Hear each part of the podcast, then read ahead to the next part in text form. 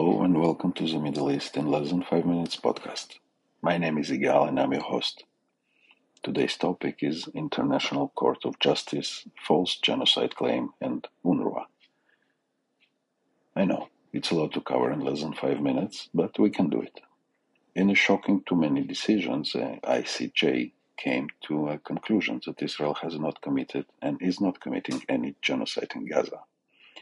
Not only did South Africa fail to provide any evidence to such an act, but to their disappointment, the International Court of Justice also did not call for Israel to stop the war on Hamas.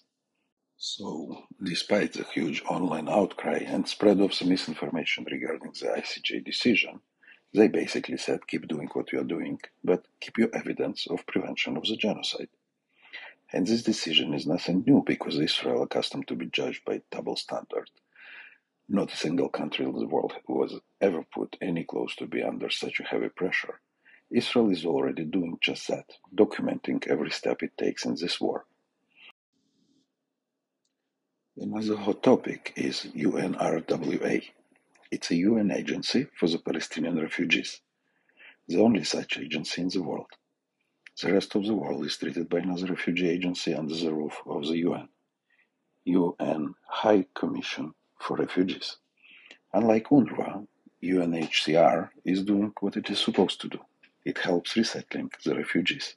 And when refugees are resettled, they are done being refugees. UNRWA, on the other hand, became a money laundering machine, not solving refugee problems, but creating them. For example, how can a Palestinian living in Palestine be a refugee from Palestine? Easy. UNRWA considers a refugee anyone who was originally a refugee from the area, and on top of it, the status and inherited by their descendants. Thus, we have around six to seven hundred thousand people who fled the area when Arab countries attacked Israel in 1948, that today became around seven million refugees. Instead of resettling the refugees, UNRWA keeps creating them. In addition, there are undeniable evidence of UNRWA employees participating in October 7 massacre, UNRWA teachers teaching to hate and to kill the Jews, and UNRWA teachers praising the October 7 massacre in Telegram channel.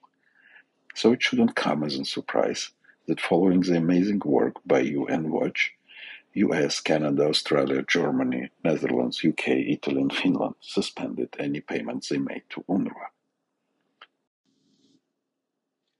Thank you for listening. Follow the podcast to be the first one to hear new episodes.